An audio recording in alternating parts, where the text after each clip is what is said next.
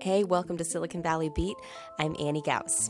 Microsoft may be cutting thousands of jobs as part of a global reorganization, the Wall Street Journal is reporting.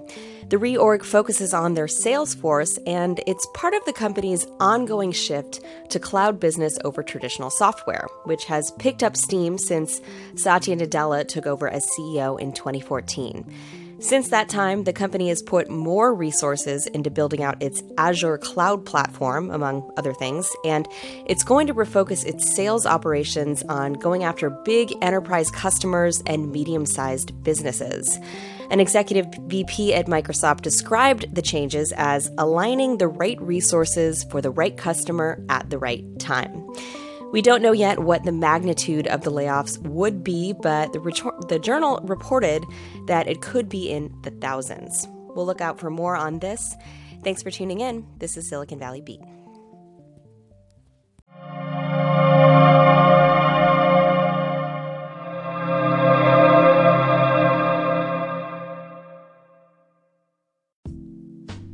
Are fingerprint scanners a little too last year for you? Are you ready to unlock your phone with your face? Well, someday soon, a facial recognition feature to keep your phone secure could be coming to the iPhone. According to Bloomberg, the feature is being tested at Apple now and may be incorporated into their upcoming iPhone release, which will go on sale later this year. This tool would allow users to log in, authenticate payments, and launch secure apps by scanning their face. And there's also an eye scanning tool to augment the system, reportedly. The face scanning would repl- would replace the Touch ID system currently in place on the later model iPhones, and this new iPhone, which is to be announced this fall, is expected to be the biggest redesign to the device in years. That will include an OLED screen, a larger display, and slimmer bezels, and no more physical home button, among other reported changes. We may see more info leak out in the run up to September. I will let you know if we do. Thanks for listening. This is Silicon Valley Beat.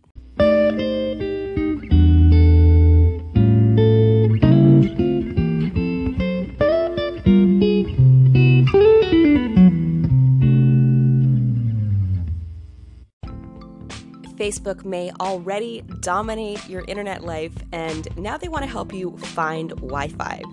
If you open Facebook on your phone, you may see a Find Wi Fi feature along the top suggesting local free Wi Fi networks that you can go use. And this is part of a project that launched a few in a few countries in 2016 and now it's rolling out everywhere. Businesses have to opt in to have their network located, and you also have to give Facebook access to your location to be able to take advantage of this. If you do, you'll be able to see nearby free networks, and if it is a business, you can also see their hours and what kind of business they are. So, potentially useful when you're traveling and need Wi Fi and not sure where to find it. Yelp is also good for this, but in my experience, is not as reliable outside of the US.